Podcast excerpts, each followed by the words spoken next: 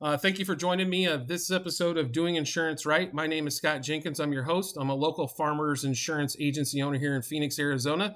Today we have a special guest with us that's going to uh, run through mortgages, kind of some of the things that they do, what you should expect when getting a mortgage. Obviously, home insurance. We've went over a, on a bunch of different episodes throughout the years on this podcast, but we're going to kind of get into the mortgage side of it a little bit with you. Um, on that, we've got Ryan Harris with us. He's the owner of HomePad Lending here in Phoenix, Arizona. Uh, so, Ryan, a lot of experience in the business. Obviously, he's the man to talk to if we need a loan. Uh, I'll kind of ha- have him run through um, what states he's in, what you know, how long he's been in business, and so forth like that. So, Ryan, uh, thank you for joining us. Uh, can you tell us first of all about how long you've been in the mortgage business? Yeah, I've uh, I've been in the mortgage industry for a little over twelve years, so I've been doing this for quite a while. Um, we've been open at HomePad Lending a little over four.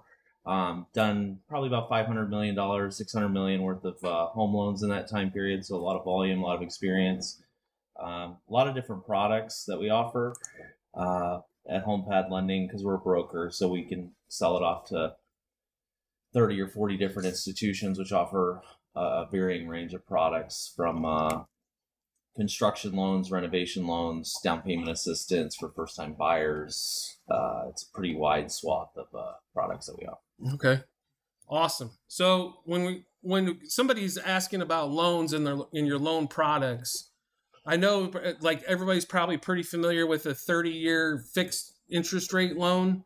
Um, what are some of the uh, like uh, when you mentioned some of the other loans? Well, what are some of the other options that you offer? Yeah, we have multiple different uh, ways you can uh, amortize your loan, and, and, you could do a 15 year, 20 year. We even have unique terms where you can go 21, 22, 25, 27. You can literally like pick your term and pick your payment, whatever you're, you know, whatever you're going to be comfortable with, and wherever you want to pay the loan off. So you don't have to reset your loan with us every time you you know, refinance or maybe you want to buy a house, you want to pay the house off by the time you're, you know, planning to retire or whatever the case may be. You can structure your mortgage accordingly to pay it off in that uh, specific amount of time. Okay, cool. Uh, so yeah, there's definitely some uh, all kinds of different loan products, right?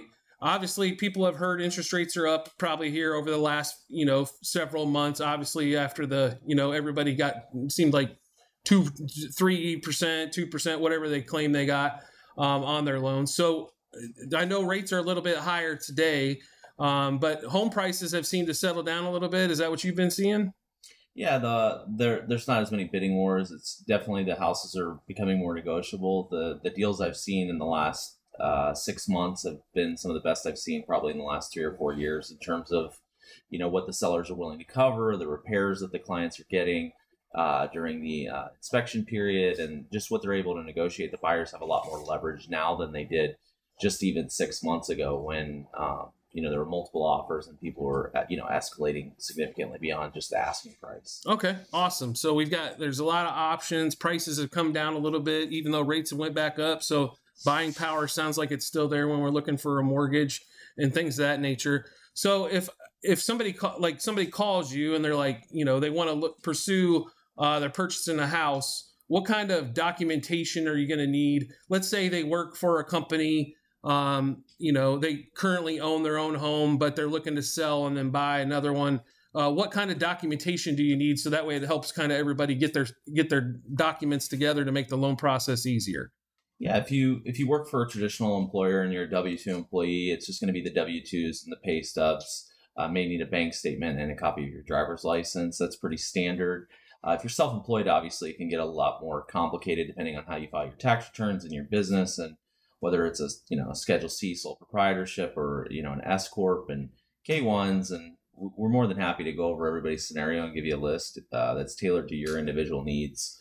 Uh, that's probably the best way to do it rather than just giving you some kind of blanket. Okay, great, yeah, great. So there, I mean, obviously, if we're if we're self-employed or we have our own business, it's gonna you know there's definitely to be some more documentation needed than you know, I, have worked at uh, Intel for you know 25 years, and that's the only you know place I've worked. So so on and so forth on that one. So yeah, there's a lot, obviously a lot of docs. So making sure you have your documentation will definitely increase your uh, speed of process of loan right? And then also is also going to, you know, make your ease of loan where you're not searching for documents the last second in order to get something done. So that's some great information there.